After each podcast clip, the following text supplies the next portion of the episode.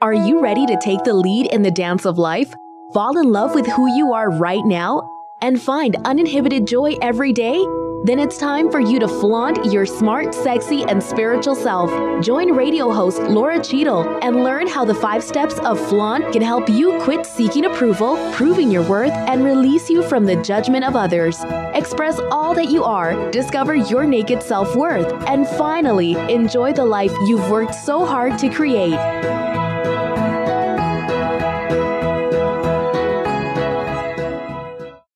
Hello, welcome to Flaunt. Build your dreams and live your sparkle.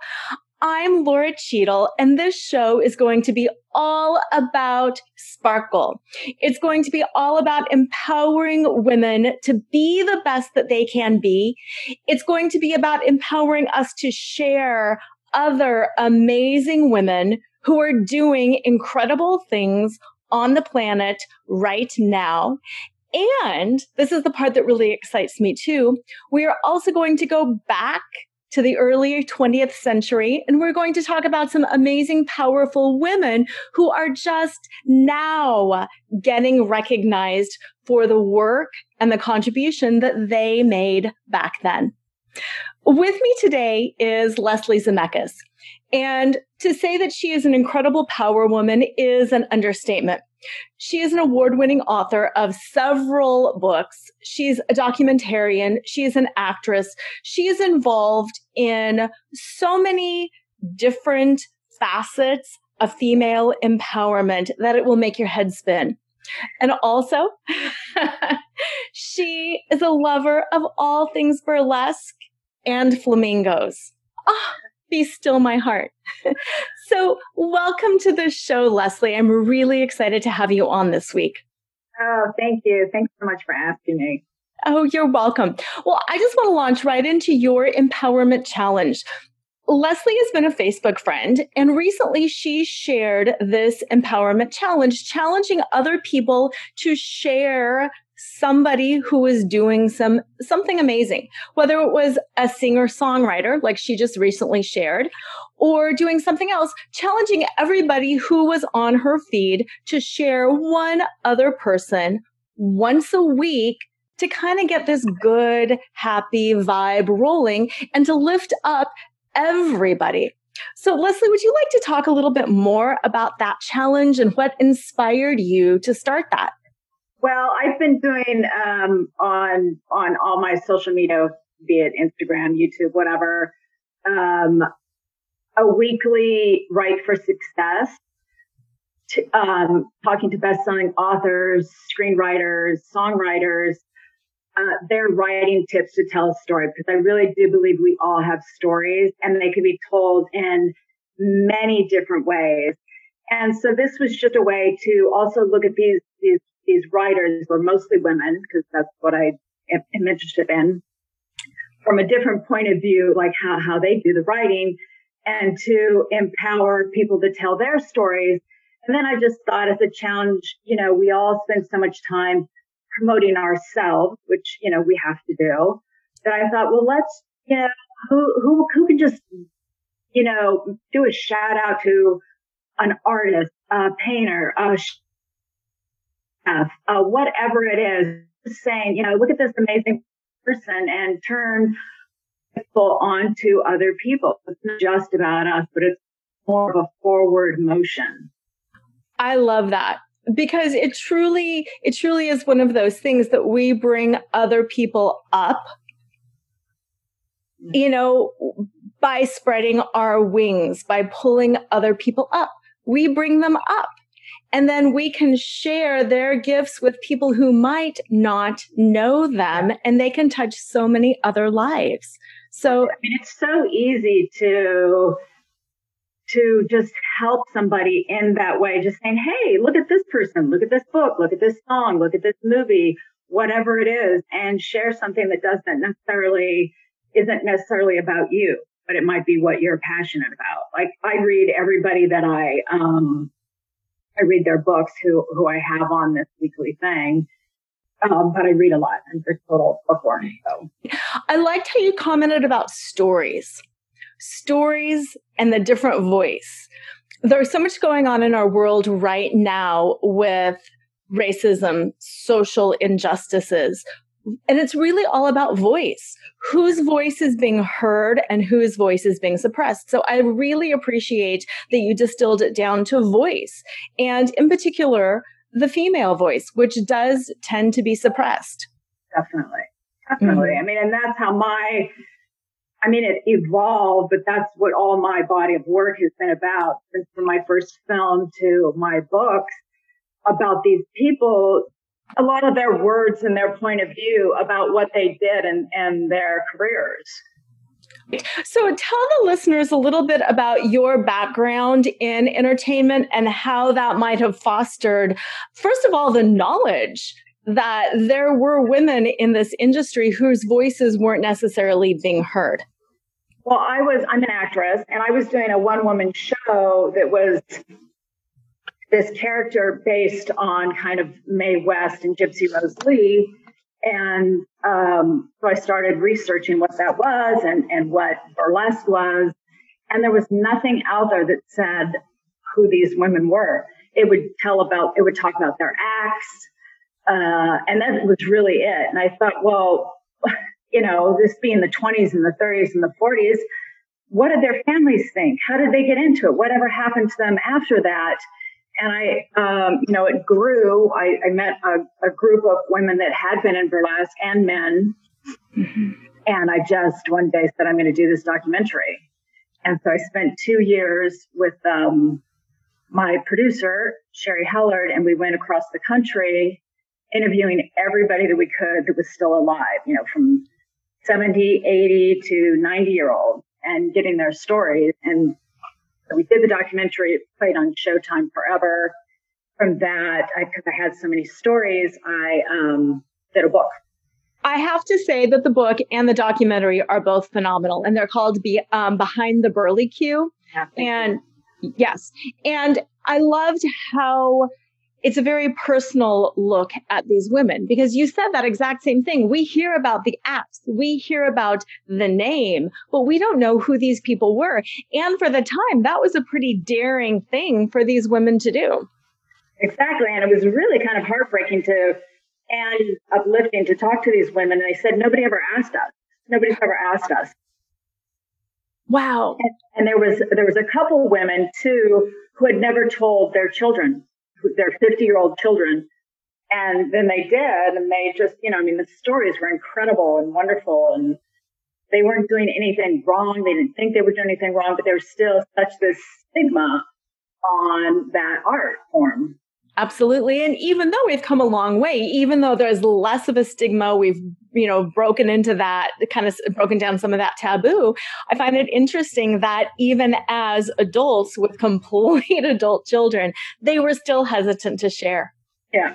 Yeah, because it was so, it was just so dismissed, and even when I was making it, people would say, "Oh, they were really prostitutes, right? Or they're in pornography," and like, no, not at all. No. I mean, it just doesn't even you know, but that's what a lot of people think about burlesque when they hear burlesque. So, have you always had an interest in burlesque, or was that something that you just kind of happened upon and the interest? Completely just happened upon, yeah.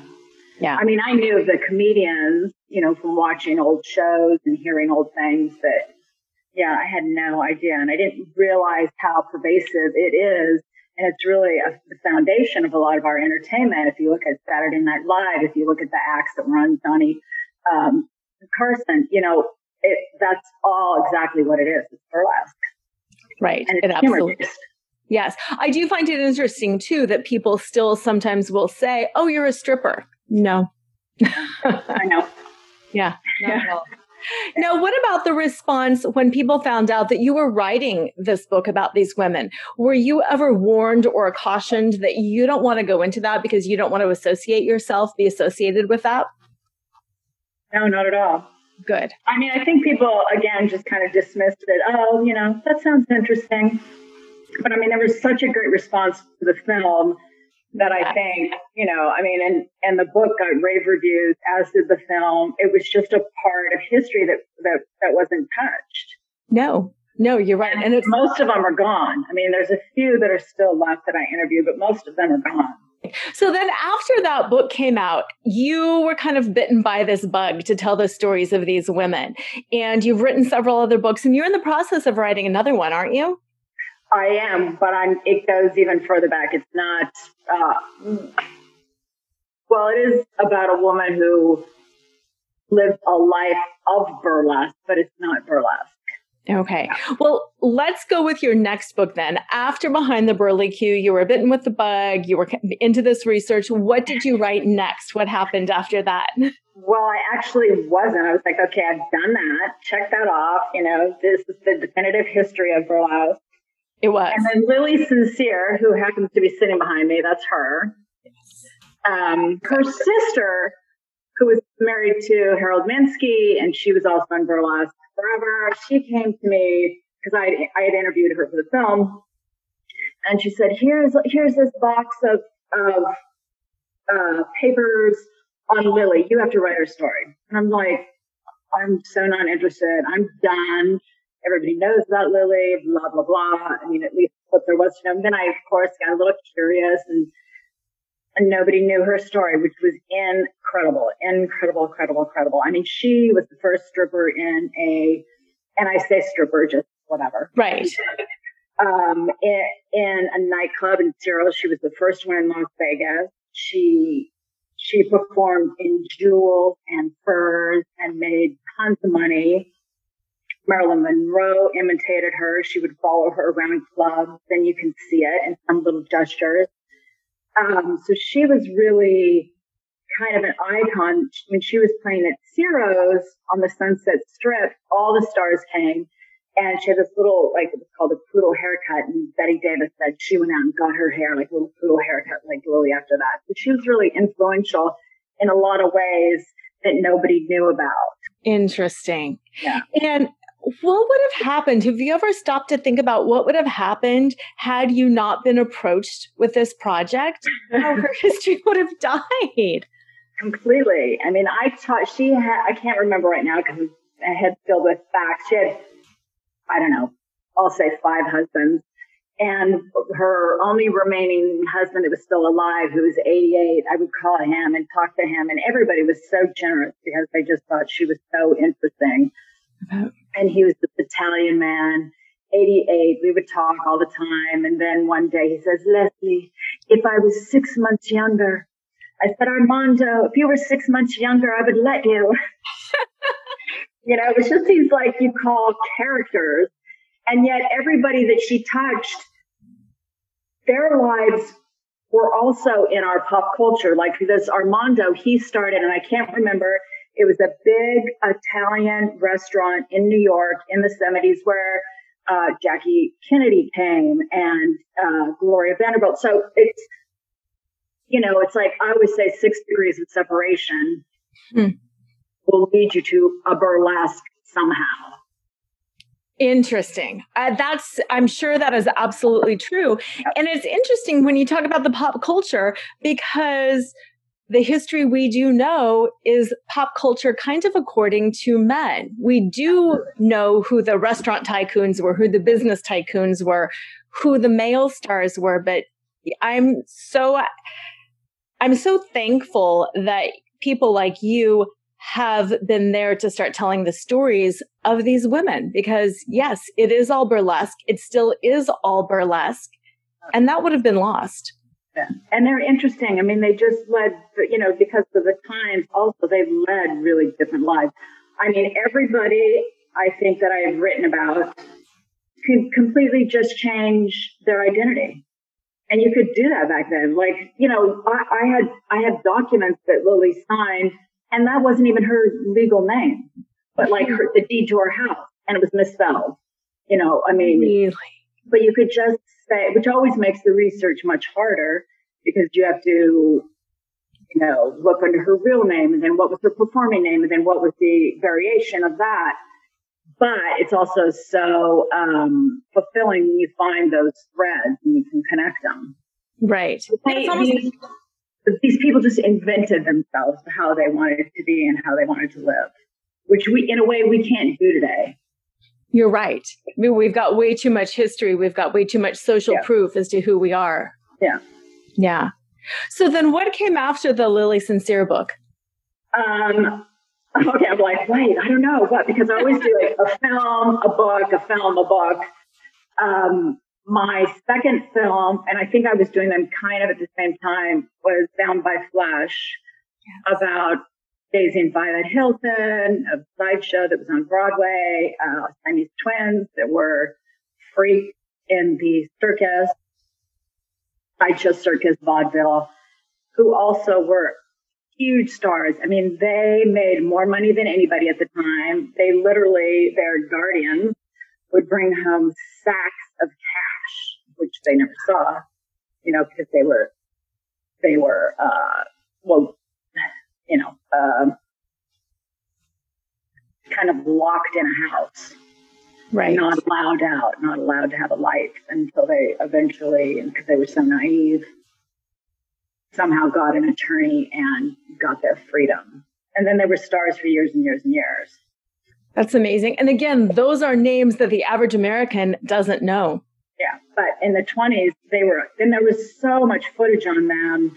I was thrilled to find it. And they were always advertising something or um, on a newsreel. They did the movie Freaks, which is just an iconic movie now, a cult classic.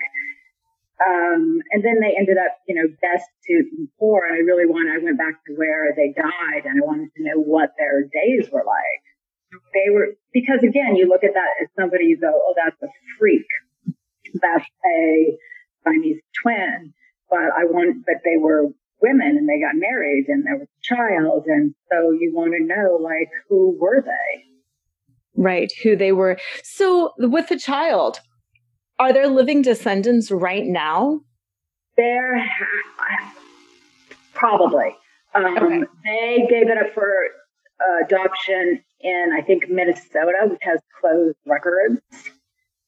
Um, so as long as that child had children, yes, there would be. But it's not like you're in touch with them or they have any story to tell. No, not at all, because they were never with them. I was in touch with their godmother, goddaughter. They were the godmother of this woman. Okay. She had great stories because she was, she would, you know, was one of the only ones who ever saw them at that their young period of time, way back when in Texas. That's amazing. Now, you're a performer now. You're an actress, you're, you know, a documentarian, you're an author. You are in this performing world that is similar to the performing world that some of these women from the past were also in. We're all hearing, you know, so much about the different abuses of power against women right now that are coming to light. Back then, can you speak a little bit to some of the abuses of power that women faced and what, if anything, were they able to do about it? Well, um, what's interesting about burlesque, and none of them ever talked about it. I'm sure there was, you know, pats on the, you know, fanny and whatever. Um, but burlesque was a very, for a woman, especially then once you climbed higher as a star, it was your, your production. I mean, you came in and you told whatever show you were in, this is what I'm doing, this is what I'm wearing, here's my music, let's go. And, and so you weren't beholding on anybody to get a job. And because it was such a big industry, you could get a job. I mean, there was theaters, there was the circuit, there's all kinds of things. Now, did, did stuff go on? Possibly. They never talked about it. Uh, I, I think they, you know, tried to keep their nose clean. A lot of the shows were very family oriented. So you would have couples on them. There would be kids backstage sometimes. Um, you know, I, I can't speak about it because when I interviewed them, it was way before all this, you know, Me Too came up. So I didn't ask, but there was never any stories of that. Yeah, interesting. Sometimes I've wondered, and, and I'm basing this on nothing except a feel. Sometimes I've wondered if we as women sometimes had more power, like in the 20s and 30s, and what we did in films, look at the films of like Joan Crawford, you know, they were, it was women who were going to the films and they were making films for women. I don't know how it ever got away from that at all. Yeah. We're still here and we still want to see those kind of movies. Yeah, absolutely. And I know my grandmother's stories of the 40s, she was way more empowered in the 40s than she was in the 50s or the 60s. So I'm not quite sure what happened. Well, you know, partly also the 40s, you have to think, you know, a lot of the men went off to war, so women were were picking up a certain, you know, amount of work and taking care of things and had had that kind of independence too. Mm-hmm. And yeah. then it goes back to, oh well, I'm home and I'll take the job now. Yeah, so we kind of lost some ground in a way. So after the Bound by Flesh and the documentary, then what was the next book that came out? Uh, my most recent is Feuding Fan Dancers about Sally Rand and Faith Bacon. Yes. And I was just obsessed by Faith Bacon for so long, and I just couldn't find out very much about her. I wrote uh, just a, a small chapter in, in Behind the Burly Q, and I just really wanted to know more about her. I think I found that almost, I won't say everything there is to know, but everything that, that can be found. It wasn't enough for a book, and I and I really saw how Sally Rand, how they both impacted each other's lives, and so that was my my uh, most current book. It's about their, you know, that's really the 30s when they came to big fame all doing the fan dance and how, you know, talk about how much freedom and empowerment they had. You know, they were huge stars, especially Sally. Um, and she could really call her own shots, although she worked really, really hard mm-hmm. and nonstop till, you know, she was 70 something. Right. Which is incredible. Yeah. Yeah. And just taking that title, you know, feuding fan dances and comparing it and contrasting it to what we started the show with, lifting other women up, telling other people's stories. Do you feel like there was a lot of competition in general in that yeah. whole? Definitely. It's also, I think people weren't taught, girls weren't taught what we're trying to teach now is, you know, that's not your enemy. Um, I think there was a lot of competition. They would, Sally and Faith would play at a lot of the same theaters, you know, this one this week and this one the next week. And so I think there's always the fear you know, oh, she's going to get the job and they're only going to have one of us. Uh, there was a lot of in burlesque. Don't look at my act. I always found incredible that they didn't see each other's acts, but you're, you're backstage and no, you're not running around the audience. So there was, I think, I think it's just a fear that there's not enough. Mm-hmm. She's going to take what I have. And do you feel like that has changed for the most part across the board with women today? I think so, or it certainly is changing. I mean, it's it's you know, it's better, it's more powerful it, together than trying to just do it separate. Mm-hmm. I agree, and I like how we're talking about you know with the acts there. There's a lot that you can do with fans, but to a certain extent, a fan is a fan is a fan.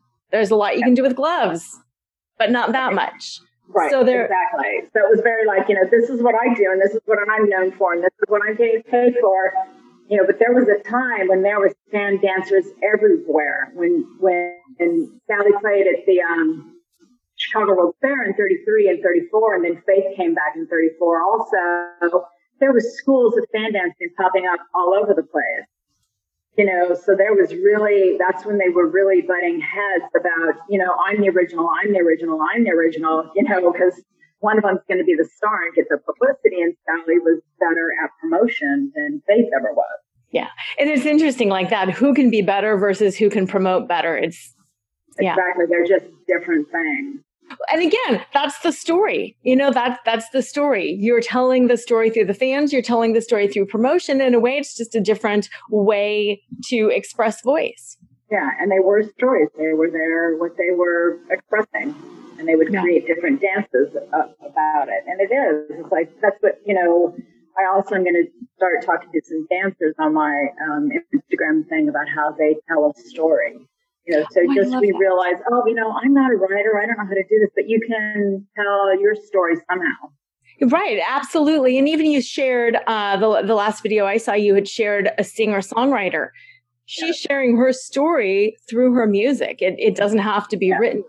So, talk a little bit more, if you would, about the book that you're working on right now and how that how that. A little. Uh, it's just you know, it's somebody that um, will be my definitely most scandalous person definitely misunderstood. Her history has only been written by men, and through their point of view of really disdain.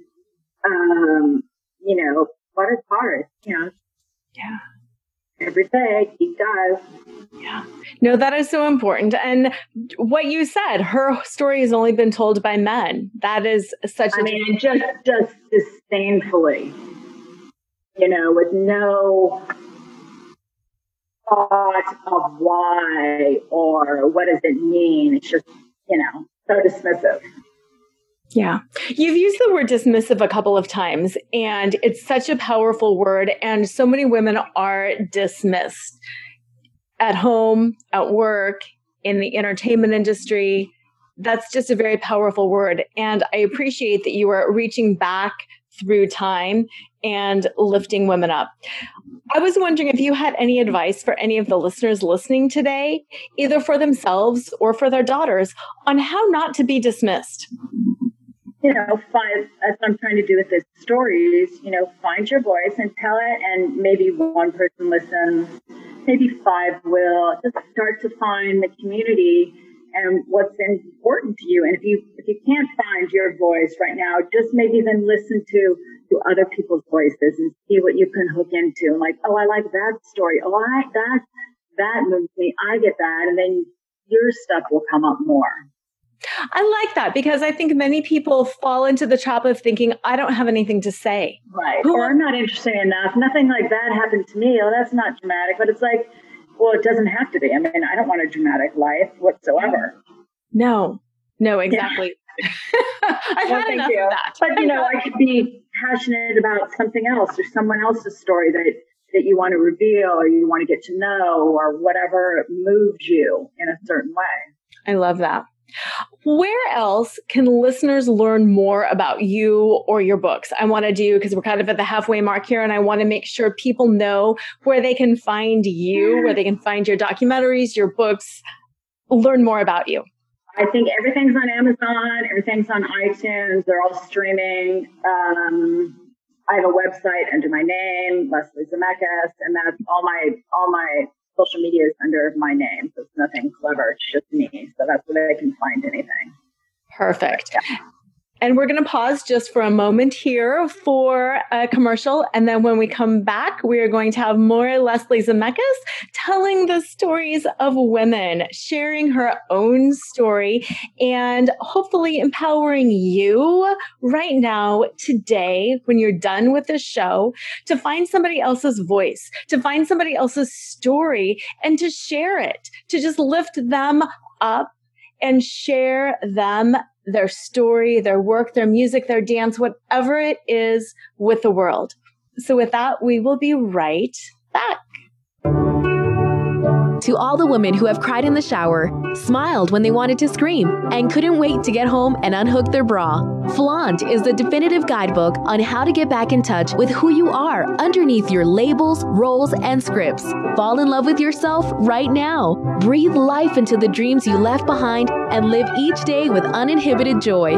Pick up a copy of Laura Cheadle's number one best selling book, Flaunt. Drop your cover and reveal your smart, sexy, and spiritual self wherever books are sold. It's available in print, digital, and audio formats and comes with two downloadable meditations.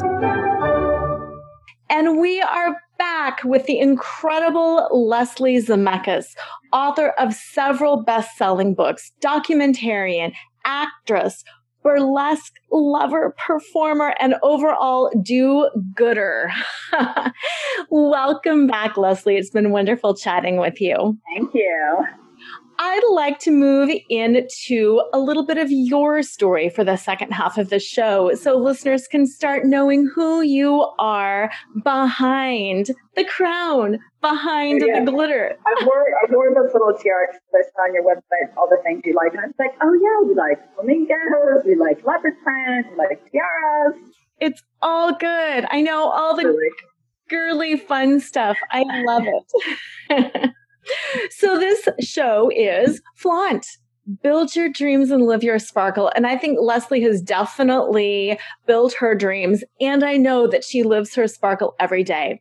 And living your sparkle basically means not allowing other people to dismiss you. It means being who you are, doing what you love, supporting other people in being who they are and doing what they love too, especially when those people are being shut down. It's using your voice to help them raise one of the one of the biggest lessons um, that I found so interesting. My my last documentary is called Mabel Mabel Tiger Trainer.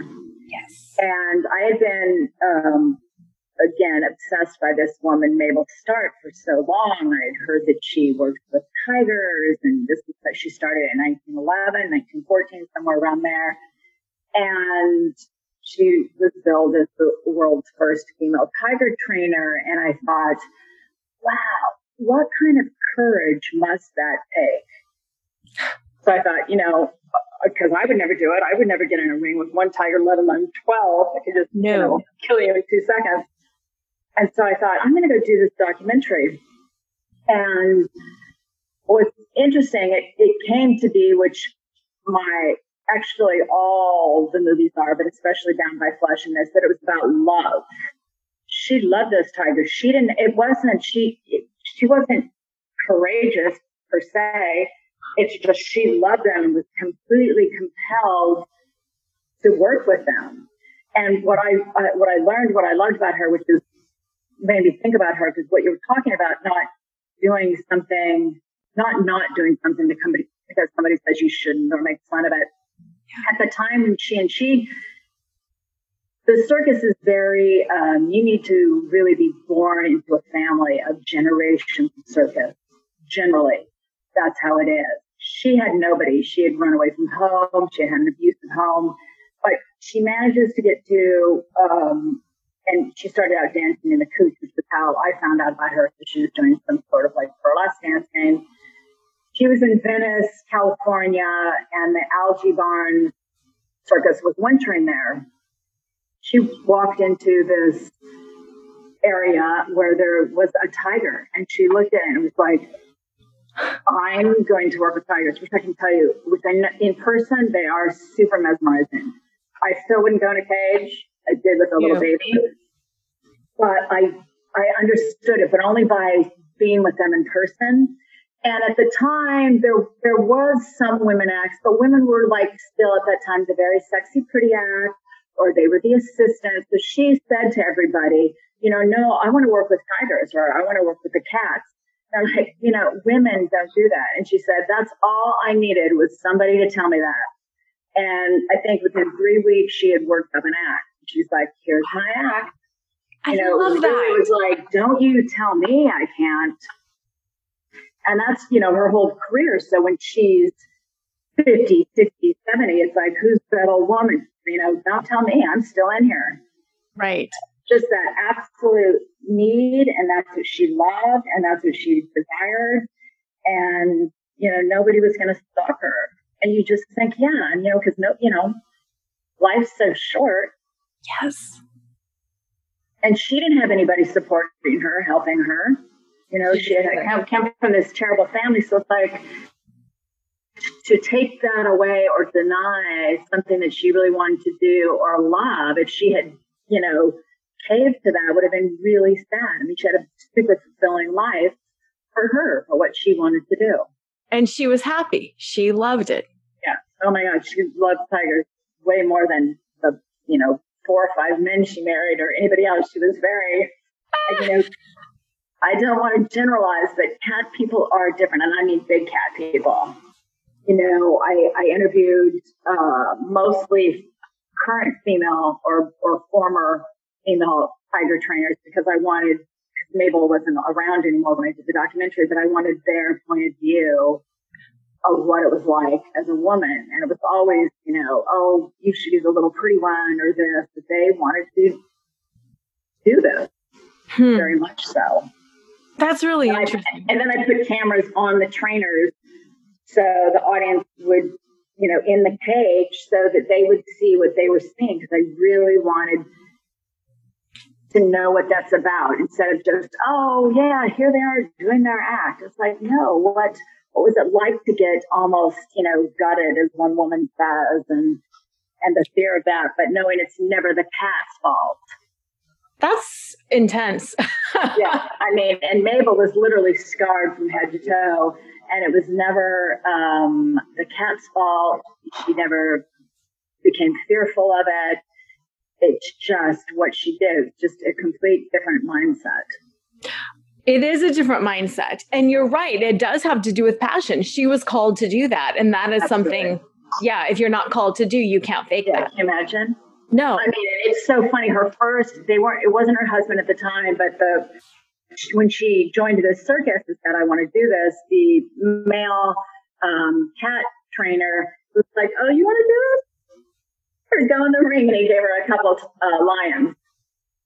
She lived, but it was very much, you know, and that's another thing. It's it's all you know. It's this era of early pop entertainment that you can't do today. There's you know no. regulations, and then nobody was asking her who she was, and people were running away literally, and they did join the circus. There was this freedom, and she wasn't born Mabel Stark. It's the name she took on and the persona and just be able to, again, create this person you want to be. There's so much magic in that. Yeah. Mm-hmm. There it's is so gone. much. Completely gone. No, absolutely. Yeah. Well, what about you? What about, you know, Leslie? I talk about the five steps of flaunt, and the first one being find your fetish. And that's absolutely what Mabel did what what is, what are, what is the fetish that you're finding? Is it telling stories? Is it Definitely. okay? Because it's all telling stories, whether it's the book or acting or um, social media. Even it's like, what kind of stories can I tell? And you know, a lot of them are just stupid about me. Oh, carrying them in my tiara. But then you know, you can also flip and like, look at this amazing person that you never heard of from 19 whatever. Right. You know, you know what? I, I'm following back on, hey, look at me in my tiara. That's an amazing story because we need to have fun too. Uh, to be a worthy woman, yeah, we can have fun. I mean, here I am in my glittery caftan that I've been wearing at the beach all day because it's fun and it's important yeah. to be fun. And that's what you can be worthy hanging out in a tiara and you shouldn't be because you're you. Right. Yeah. I mean, it's just, you know, I, you know, I, I'm not interested in cookie cutter subjects that I write about, nor do I want to be one. No, not at all.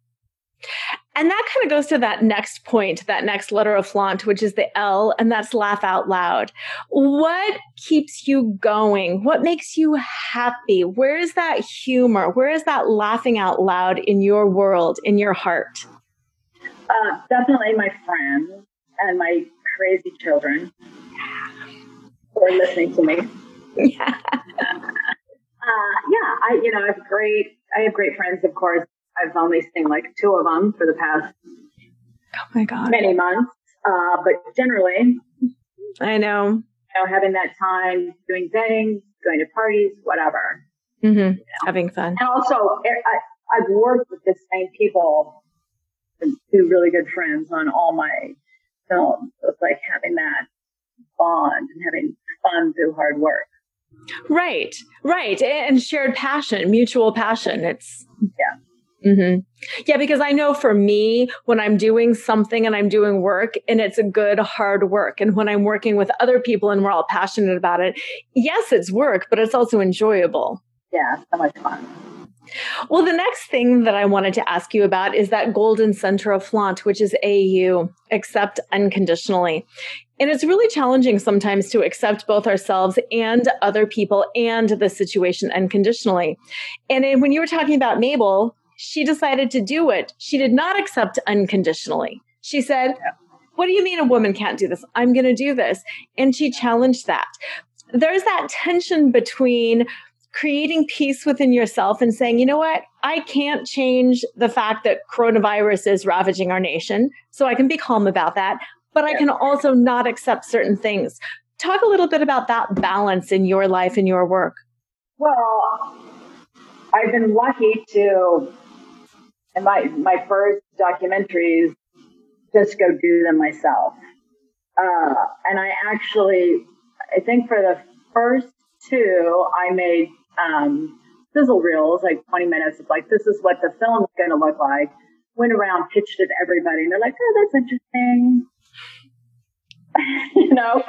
So then I just, exactly. So I just made it. And, you know, then it became these big things. So I've been lucky that I could do that. Um, but it's also, I think you have to find a way. I mean, nobody ever said, oh, that's, wow, that's so great. Here, we'll help you at all. Right. You know, so you just got to do it. I mean, you, you hear a lot of no's, but I don't even hear no anymore at all because it's, you know, I just don't hear it. Because it doesn't matter. no, it's like, well, okay, well, I am going to do it and I am going to get it on Showtime and they are going to renew it, which they never do. And it is going to get all these great reviews. And there you go. I love that. And that leads right into that next point, that next step, which is N, and that's for navigate the negative. And I'm a huge believer in the power of navigation. Just like you said, no is not a thing. It's a not this way, but it's not a thing. No, there's a million different ways, and you just sometimes the timing's not right. Um, but everybody, you know, that, that I wanted to interview, except for one man who didn't matter. He was so grumpy. I'm glad I never interviewed him but nobody ever eventually said no. I mean, there was sometimes, you know, Sherry Britton, who was the big stripper in the 40s in New York, beautiful woman, 80, I think 88 or 89 when I first met her, but I had to call her for six months. I had to write her letters. I sent her pictures of my children. Um, she's like, no, I don't want to be on camera. I was like, I won't put you on camera. I'll just do audio of you. I mean, it was just, and then I eventually got her and she became a great friend. And I actually have our whole collection now. You know, came close with the family. Um, but there's just like, no, no, you can't say no. and then so, you also have to do it. I don't think anybody is just my subject. They they really do stay in my life forever. You know, I've been to so many, you know, funerals, memorials, and and sat on on uh, bed holding hands while somebody, you know, said they didn't want to live anymore, you know, that you just have to have them in your life. Mm-hmm. Well, it's because you care. Yeah, because it's your passion and it, yeah. you're telling the story. You're not just like, yeah, well, done. Yeah, exactly. Okay, I got to go. Now I got to go make another film. Mm-hmm. Do you have any tips or wisdom to share about staying positive when things are difficult? Because not only in your life, you've had to, you know, navigate. But a lot of the women that you've interviewed, they have also been confronted with a lot. And do you have any wisdom to share about how to keep on keeping on?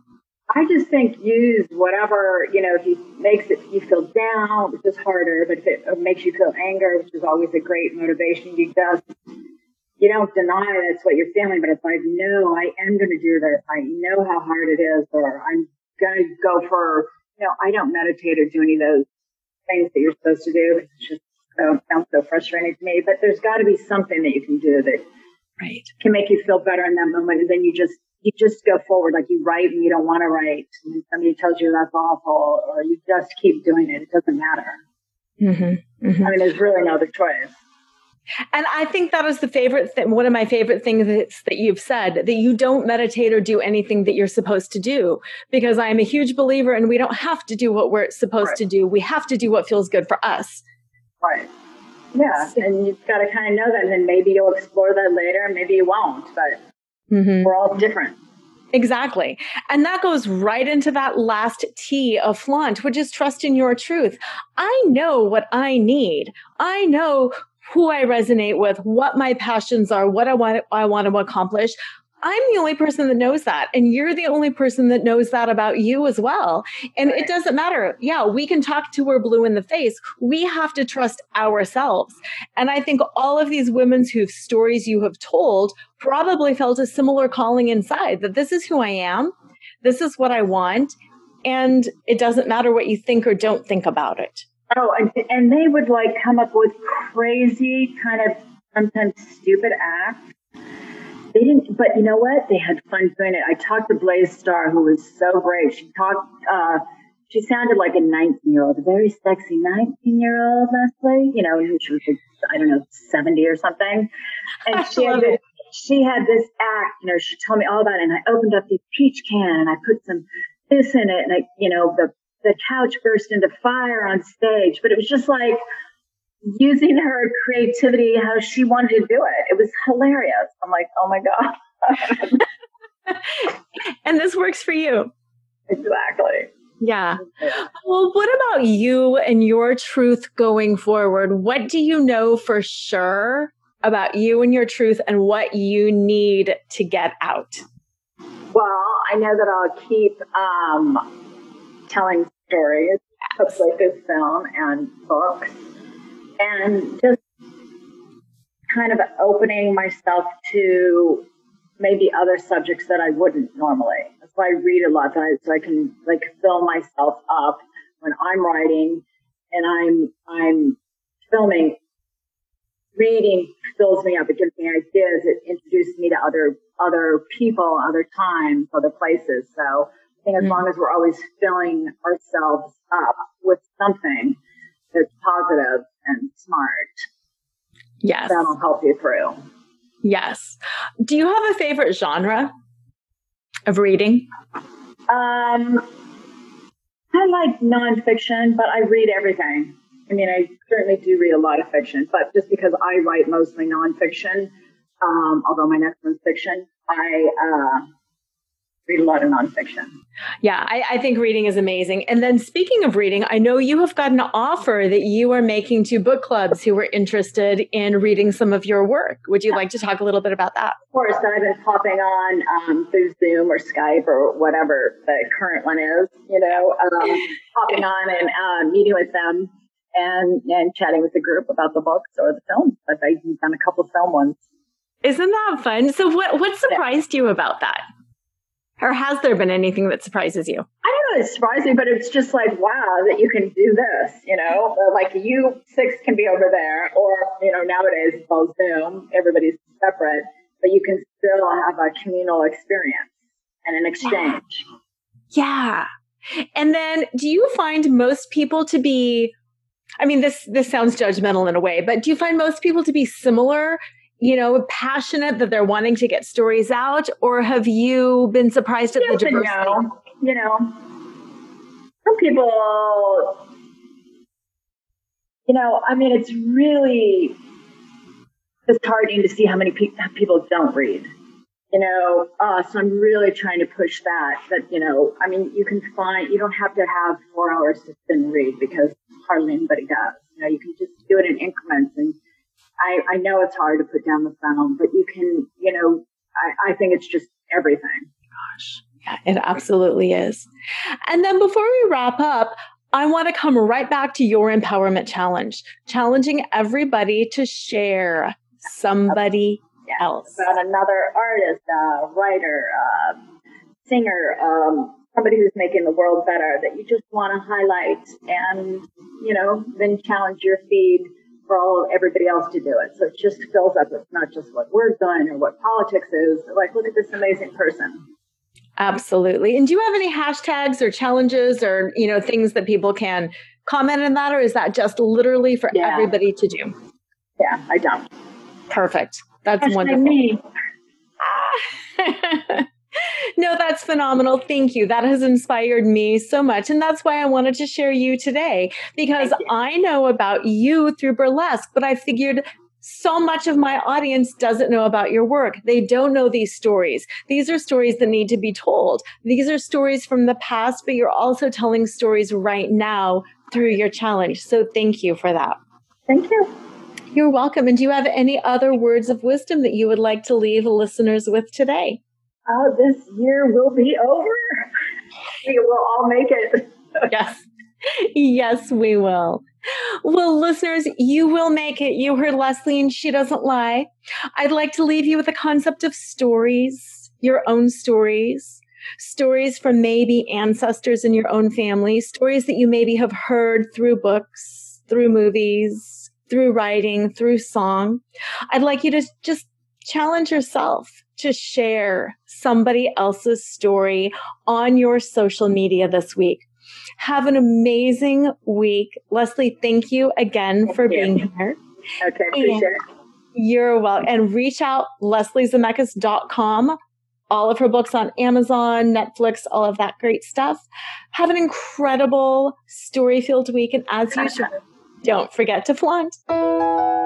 Tune in next time to Flaunt. Build your dreams, live your sparkle with radio host Lora Cheadle every Wednesday at 7 a.m. and 7 p.m. Eastern time on syndicated Dream Vision 7 radio network. Overcome the need to please and find the uninhibited joy of being exactly who you are right now. Come find your fetish, laugh out loud, accept unconditionally, navigate the negative, and trust in your truth. Find out more and get your free gift at loracheadle.com. That's L-O-R-A-C-H-E-A-D-L-E dot com.